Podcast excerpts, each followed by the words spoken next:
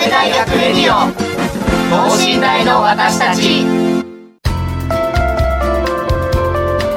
この番組では神戸大学でのキャンパスライフ受験エピソードなど学生パーソナリティが生の声をお届けしていきます。大学関係者による大学の最新情報イベント情報もお伝えします。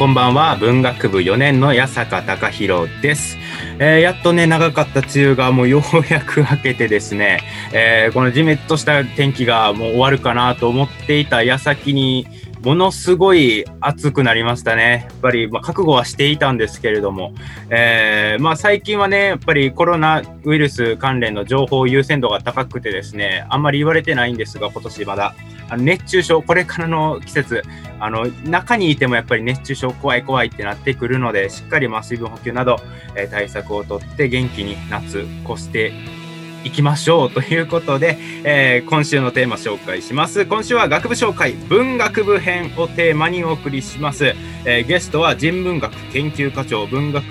部長の、えー、奥村先生です。えー、僕もね文学部で4年間学んできたんですけども、えー、まだまだ知らないこと、まあ、特に文学部いろいろなことを、えーまあ、それぞれの、まあ、学生さんたちとか、まあ、先生方も研究したり勉強したりしているので、えーまあ、奥間先生の分野であるとか、えー、文学全体像みたいなものを、えー、聞いていけたらなと思います。最後までどうぞよろしくお願いします。神戸大学レディオ等身大の私たち。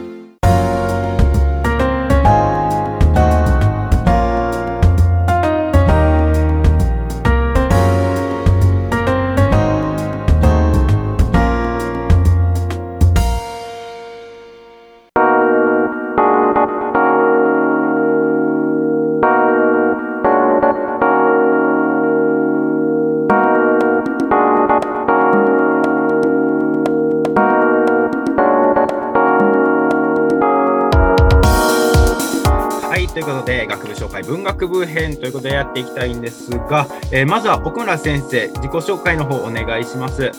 はい、えーと、文学部長で、まあ、あのあの大学院の人文学研究課長もされていますあの奥村です。先ほどご紹介いただきました。今日はよろしくお願いします。はい、えーと、奥村先生なんですけども、まずご自身の研究分野っていうのはど、どこら辺というか、どういうものになるんでしょうか？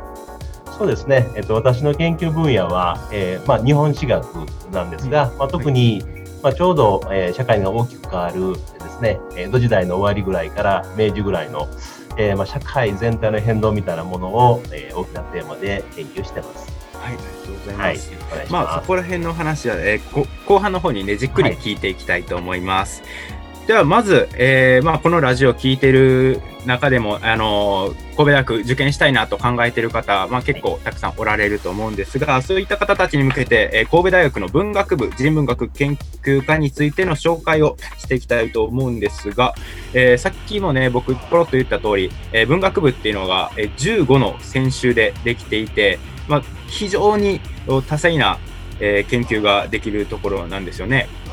えーそれで、えー、まあ、奥村先生は日本史ということなんですが、えー、特に日本史専修の学生さんっていうのは、普段どういった勉強をしてるんでしょうか？まあ、あれですね、えっ、ー、と、まあ、文学部の学生さんたちは、それぞれ、まあ、えっと、先ほどありましたように、15の専修といって、まあ、あの、私学だけでも日本史とか西洋史と、東洋史、そして、えー、八坂さんが所属している芸術学とかですね、美術とかいろんなものがあるんですが、まあ、それぞれですね、あの特殊な、得意、その分野特有な対象の迫り方があって、まあ、日本史学の場合だと一番あの特殊なのは古文書とかですね、歴史の資料が読めないと始まりませんから、やはりその、えー、ですね、えー、直接に、まあ、歴史の資料を読む練習っていうのがとても大事ですし、まあ、そのために、まあ、それはあの日本のあの社会の中にあちこちにあって、まあ、えー地域社会にあっていろんな村であるとか町であるとか、場合によっては、えー現代史だとミニコミであるとかですね、様々なのを使うんですね。そういう具体的な場所に行って、それを読み込んでいったり、でさらにそれをですね、自分たちで組み立てていくというような、まあ、そういう授業を、まあ、基本にしていますね。はあなるほど。ということは、あの、いろんな場所に赴いていって、古文書を読みに行くみたいなことも、そうなんです多いんですけどね、ちょうど今まさにコロナコロナウイルスでできなくて大変なんですが、まあ、やはりあの、まあ、これはあの人文学のあの各分野にも共通すると思うんですが、やはりあの我々のあの研究は具体的なイメージとか像を作り上げていって、それをまあ文章化していくっていうのは、これどこでも、どの選手も共通しますけど、その具体的なイメージを作るために日本史の場合だと、やっぱりその場所に行ってみる。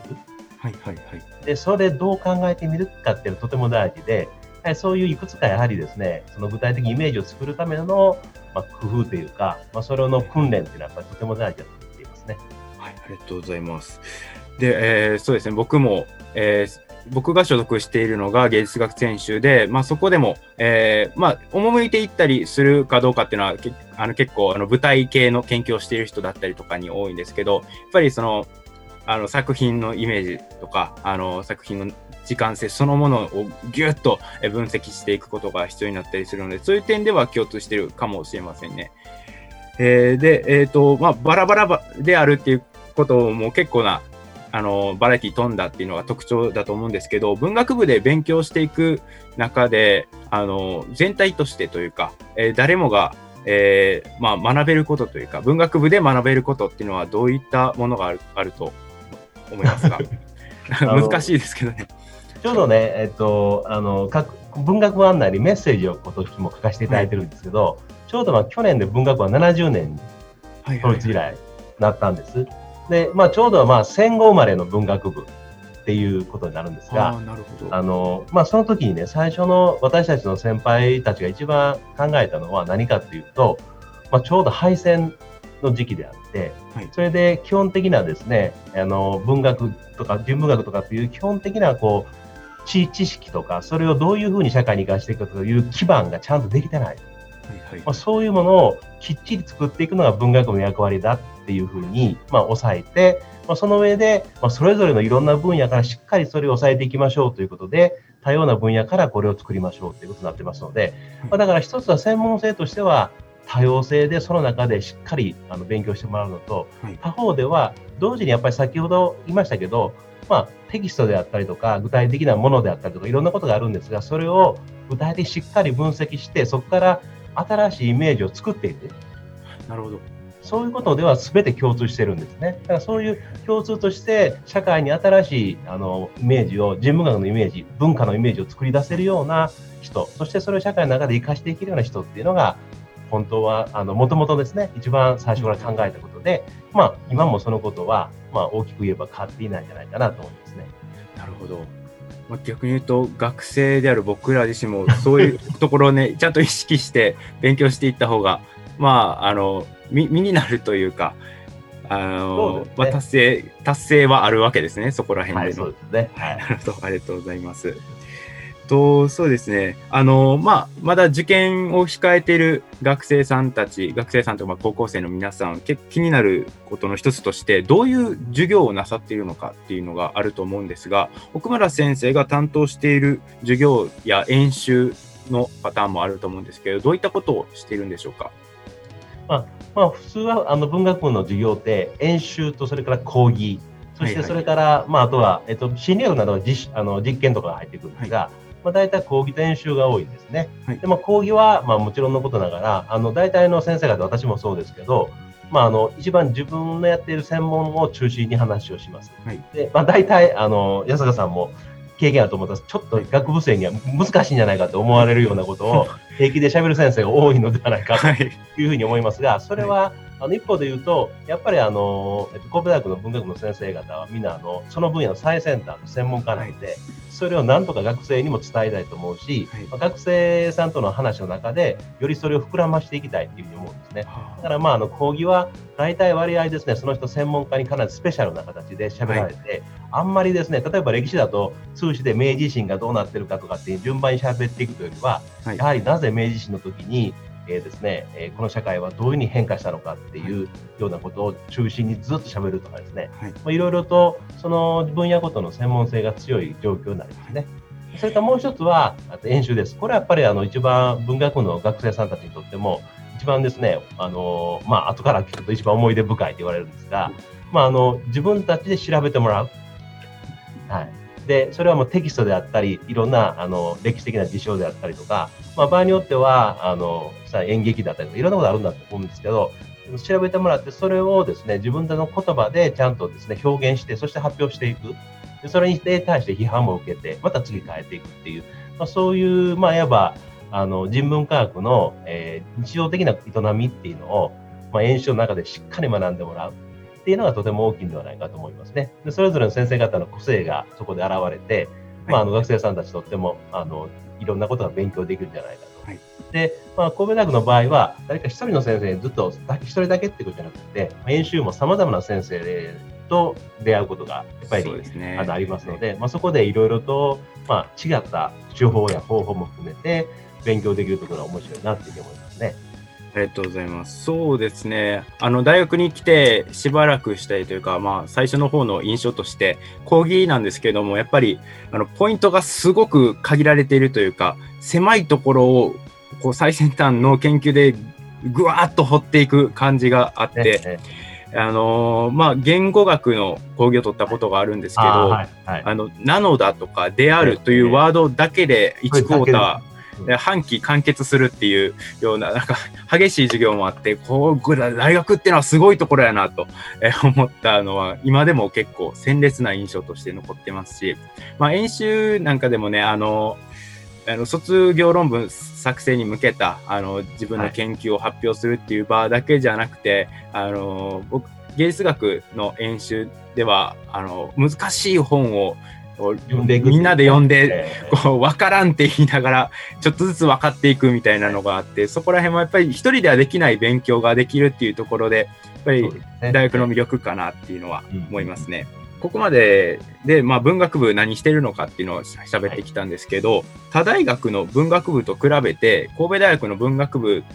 ここがすごいよというか、ここを独自の強みにしてますよっていうのがあれば教えていただきたいなと。そうですね。あの、実はあの文学、神戸大学の文学部っていうのは、さっきも出たように、はい。まああの、70年経ちましたけども、戦後生まれの文学部はい。なんですね。で、まあある意味では非常にあの、自由な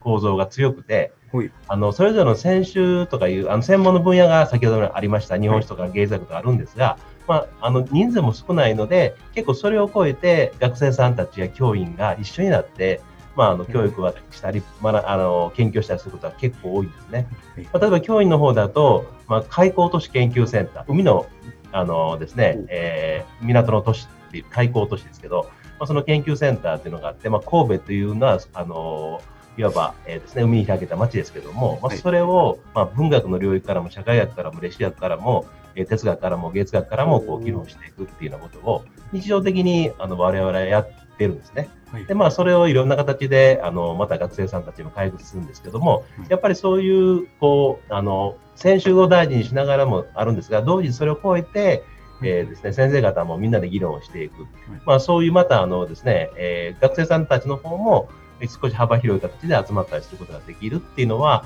なかなかですね、えっ、と、他の文学部聞いてますと、かなりですね、もう先週だけっていうのが多いので、まあ、そこはちょっと違っているのかなっていう感じがしますね。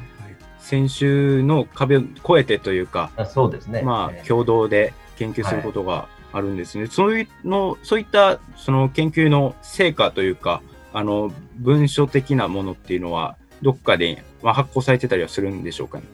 最近ですと、あの、70周年記念でね、まあ、これはあの、芸術学の先生方がすごく頑張ってくれたんですけど、はいあの、漫画っていう本を出しました。ああの、し神戸大学出版会から。これはあの、シンポジウムいわゆるえやってましたね。え、はいで、これはやっぱりあの、いわゆる漫画っていうのは新しい表現の仕方なので、はいで。その表現の仕方をどのようにそれぞれの分野から考えるのかっていうのがとても大事なので、それで国際シンポジウムを昨年度行って、今今今年は発刊してるんですが、これはなんかまさにあの、様々な分野の人が共同して今までやってこなければ、とてもできない。はいはいはい。だからなんかこういうふうに、あの、いろんな分野も広げて、漫画っていうようなことは、まあ、あまり今までは中核にはなりませんでしたけど、それも新しい事務学の領域として開拓していくっていうようなことも最近進めてて、まあ、あの、とても私自身も面白いなと思ってますし、他方で、あの、漫画に関しては、あの、アスベスト問題。はいはいはい。はい、があって、そのアスベスト問題を漫画で伝えるっていうのを哲学を中心に、はいはいはい、倫理創生というプロジェクトを作ってやってるんですね。はいはい、でその中であの漫画を使ってそれを表現することの意味っていうのを、まあ、京都精華大学の竹宮先生とかと合わせて議論したりしてるんですね。だからまあそういう新しいチャレンジっていうのも、まあ、自由な雰囲気があるので、まあ、やりやすい学部ではないかなというふうに思ってます。ありがとうございます。確かに今の自分では、あの、漫画、漫画論を芸術学以外の視点からやるっていうのは、あまり想像がつかないので、そういった意味でも、だいぶ刺激的なものになっているんですね。ねぜひぜひまた読んで、もう一遍じっくり読んでいただけたらと思います。はい、ありがとうございます。はい、ということで、えー、まあ、ここまでで、えー、神戸大学の文学部はどういうところかっていうのとか、えー、まあ、どういった強みがあるかとかが、え、紹介できたかなと思うんですけど、えここからはですね、奥村先生ご自身の研究について、え、お聞きしていきたいなと思います。はい、で、え、専門が地域歴史資料学っていうのが、えー、専門とされているんですね。はいはいはい。これはどういったもので、いつ頃からあるものなのかみたいな。はい、わかりました。教えていただければ。先ほど、あの、もう一つ一つの中心的な、あの、日本史の専門、日本史の専門が、大体、はい、あの、幕末から明治期だっていう話を、はい、しましたけど、まあ、特に中心的には、その地域の社会の変動みたいなことは、もともとの専門です。はい、ですから、まあ、どういう形で、例えば、えー、地域社会が江戸時代から近代に変わっていくのかとかですね、どうやって地方自治が生まれてくるのかと、まあ、そんなことがまあ専門に近いんですが、まあ、それと関わってですね、阪神・淡路大震災、今が20、もう6年目になりましたけども、はい、まあ、この阪神・淡路大震災、神戸大学も大きな被害を受けたんですが、はい、まあ、その時に、えー、ですね、地域に様々な歴史の資料、さっき言った古文書であるとかですね、はいはいはい、がたくさん残されてて、これの保存を始めるっていうことを進め始めたんですね。はいはい、はい、でそれからもう一つは、阪神・淡路大震災ってどんな出来事だったかというと、記録をしていこうという、はいはい、まあ、阪神大震災を記録するためのさまざまなプロジェクトっていうのがあって、まあ、そういう私たちの生活やその社会というものがどうやってその記録されたり、そして保存されていったりするかっていうのをもう一遍ちゃんと考え直さなあかんというのが、単にあの研究者だけじゃなくて市民の方からも出て、やっぱり、あの、大震災でもう歴史を失うなっていうふうに、歴史の資料をなくさないでおこうって話が出てくる。はい、ただ一方では、あの、阪神災、阪神大震災のことをちゃんと語ろうと。次の世代に引き継いでいこうっていう話が出てきまして、まあ、そういう歴史量を未来に引き継いでいくためにはどういうふうに考えたらいいのかと。それが、まあ、あの、私たちの社会や世界に対してどんな意味を持っているのかっていうのを考えなあかんっていうのはちょうどあの25年前ですけども、阪神・淡路大震災で迫られたんですね。だからそのことをずっと今も研究しているっていうのが私のもう一つの専門です。阪神・淡路大震災の時の歴史資料へのダメージというか、紛失っていうのは結構大きな損失だったんですかね。あの、神戸っていうと大都市のように思われているんですが、はい、あの、まあ、あのですね、えー、江戸時代だと兵庫の津っていう、まあこれも大きいんですが、2万人ぐらいの町が中核にあって、はいはい、あとは膨大な農村地帯を持ってるんですね。はいはい、で、そういうことも、ところも含めて、たくさんのその歴史量が各地域ごとに残されてて、それは相当なくなるんですね。はあ、であの全部その建物は潰れますから、はい、そういう建物を潰れたとこからですね、あの古文書を回収したりとかっていうボランティアも、市民の方々と一緒にやったりをしたんですね。まあだから、回収されたもんだけども、私たちがやったのは段ボール箱で1500箱ぐらいでも僕はそれおそらく1%ぐらいしかじゃないかなっていうふうに見てるんですが、まあ、そんな風なあの事柄がずっとあのありまして、まあ、その後も私たちと一緒のような活動をする団体が、まあ、あの地震であるとか、今回水害が熊本とかで起こってますああいう時に、あの、地域の資料を保存するっていうのは各日本の一郎の大学に広がっていって、えー、いろんなところ今もやってる、あの、動き動きがあるんですよね。まあ、そういうものの一番最初になったのが、神戸大学の活動です。なるほど。じゃあ、もう神戸大学から始まった、まあ、学術的なムーブメントって言っても過言でない。で、まあ、それをちゃんと学問にしていくということで、地域歴史資料学っていう学問にしていくということで、まあ、何冊か、まあ、あの、えー、それで本を、まあ、出版したりもしてるんですけども、はい、まあ、そういうのが一番新しい、えー、ですね。まあ、ちょっと今まではなかった、まあ、歴史学に近いところではあるんですが、単に歴史だけではなくて、様々な関係する美術史であるとか、建築とか、様々な団体とも一緒にやりながら考えていくというスタイルなんですね。ありがとうございます。この歴史資料を保存しようという活動自体には、えー学生さんも結構関わってらっしゃるとか聞きますが、そうですね。えっと、やっぱりあの、実はあの古文書って非常に強いんです。あのあ、、そうなんですかなんかには。だから、例えばあの、えーですね、あの水害、水害でこう濡れるとぐちゃぐちゃになってなんか茶色くなってもうダメかと思われるんですが、はい。もっぺんそれを全部あの乾かしてやると、で、綺麗にするとですね、また何百年持つんですね。だから、すごいですね和紙と、その、あの、墨って非常に強くて、へで、それを、あの、皆さんで、あの、例えば、キッチンペーパーでこう、吸水をしていったりするんです。け結構そんな、ええ誰でもできる専門的な技術がいるとかではなく、そうです。で、市民の方は誰でもできるし、学生さんでも誰でもできるんで、あの、はいはい。はい条件で水害あった時には、文学部のま中庭で、あの、それを全部でみんなでいろんな学生さんに、あの別に日本史だけじゃなくて、皆さんに吸収、はいはいはい。あの吸吸収してもらいまして、まあ、そういう形で展開しているっていうので、まあ広くあの自分たちの過去の記録を未来に伝えていくっていうことは、まあ、誰でもできるし、いろんなあの市民の方みんなできるんだっていうことで、まあ、今もむしろ市民的にどうやったらやりやすいかという方法を開発したりね、してる。なるほど。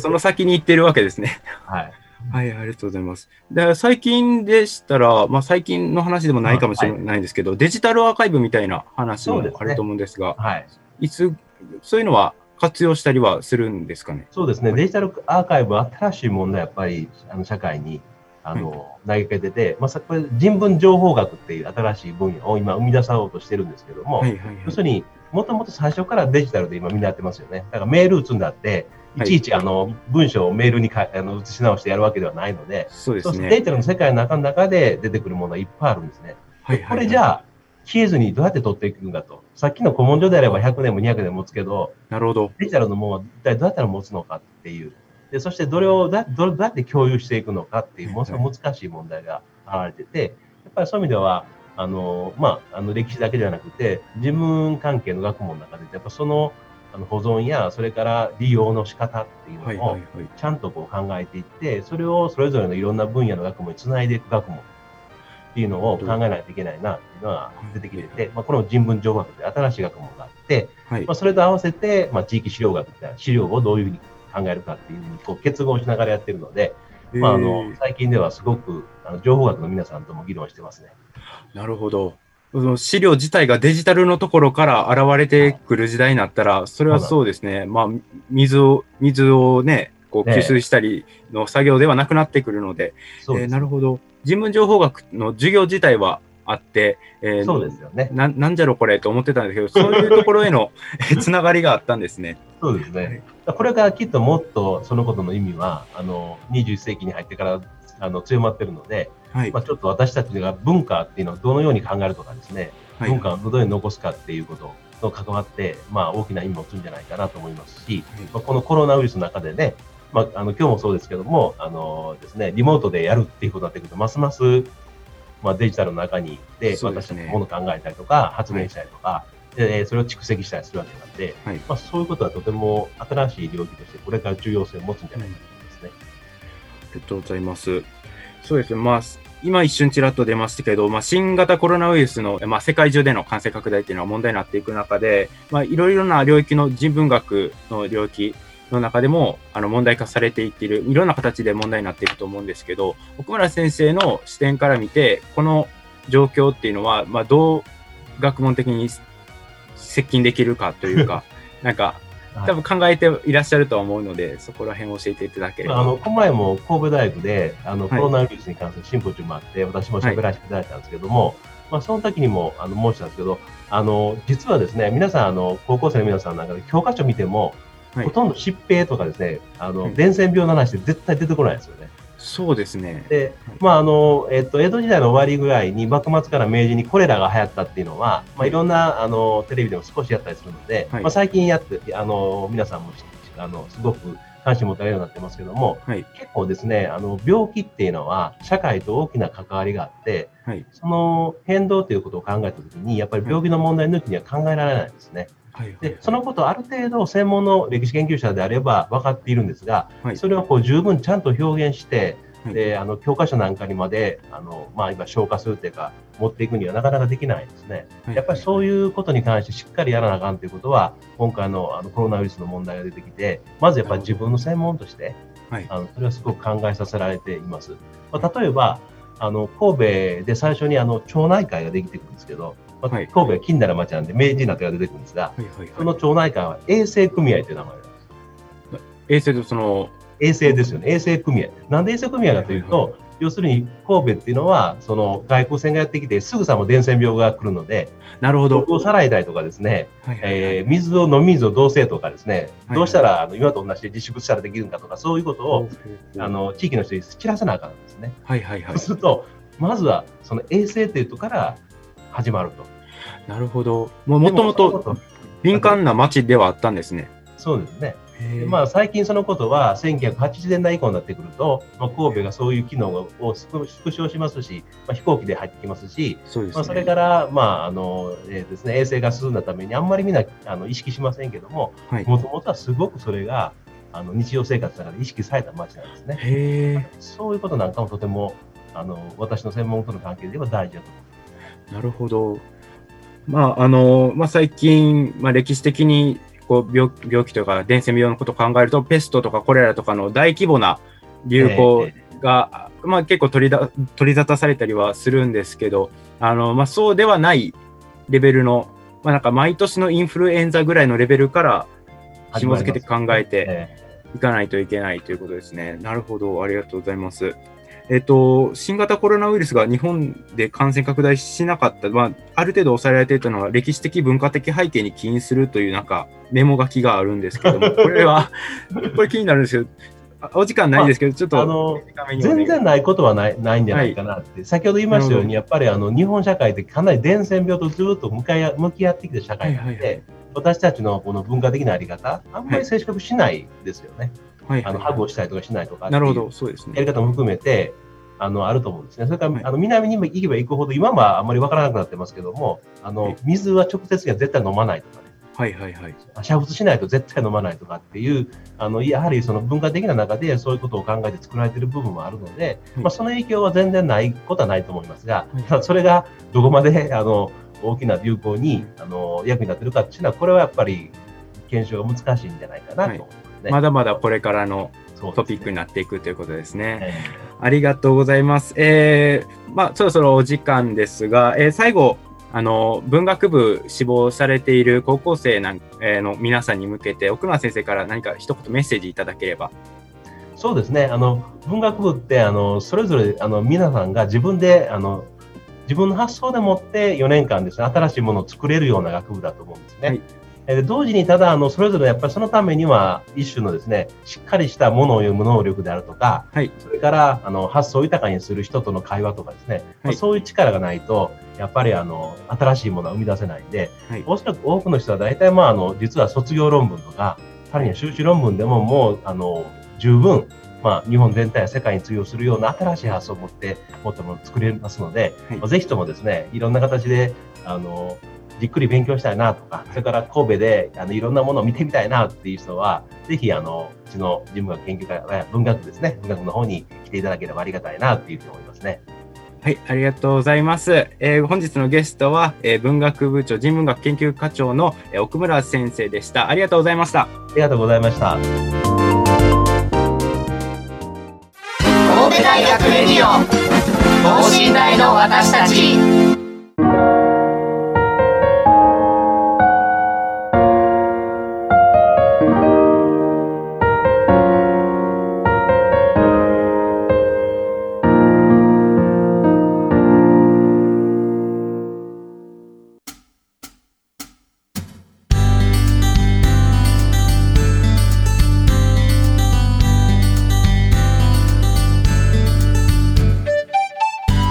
ということで、今回は奥村先生をね、迎えて、えーまあ、いろいろ文学部について、奥村先生の研究について話してきました。えーまあ、あの、盛りだくさんで、ちょっとね、あの、